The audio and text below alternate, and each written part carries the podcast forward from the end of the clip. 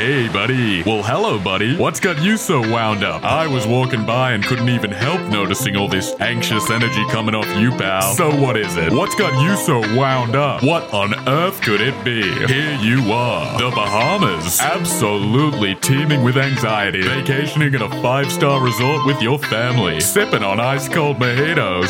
Feeling a bit wound up.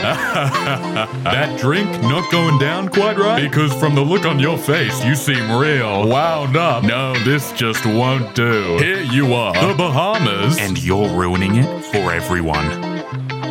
Being so wound up. Is it your job? The nagging loan repayments? No. no, no, no. Why are you so wound up? This isn't the right place to talk about it. To talk about why you're so wound up. Come, step into my office.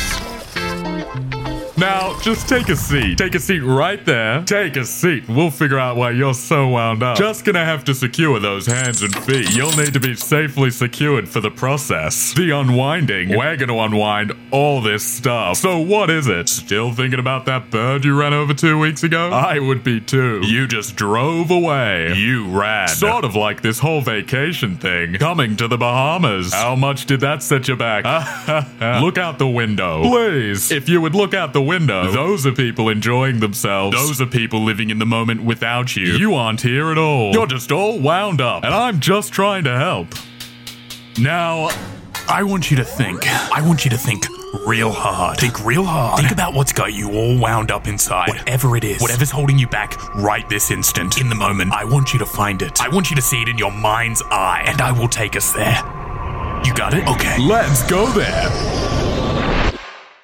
This is you. This is you in the back of a car. A small hatchback the size of a roller coaster carriage, and it is going fast. No one is in the front seat. This small car is going unbearably fast, and you are not in control of it. You could crash at any moment. One bad pothole, one slip of the wheel, And you could be sent into a tree at, let me see, Ah. 300 kilometers an hour. This is bad indeed. you know this car wasn't even designed to go this fast. and yet somehow it is. You are not in control of it. You couldn't be any less in control. I see. I see you now. I see exactly what's got you so wound up. and the more I see it, the more I identify you and all this wound up anxiety, I can't help but feel like this car is getting faster. is it? I think this car is getting much, much faster. And you are getting no more in control. Perhaps I should not have brought you here because now I know. I think we all know you are the problem.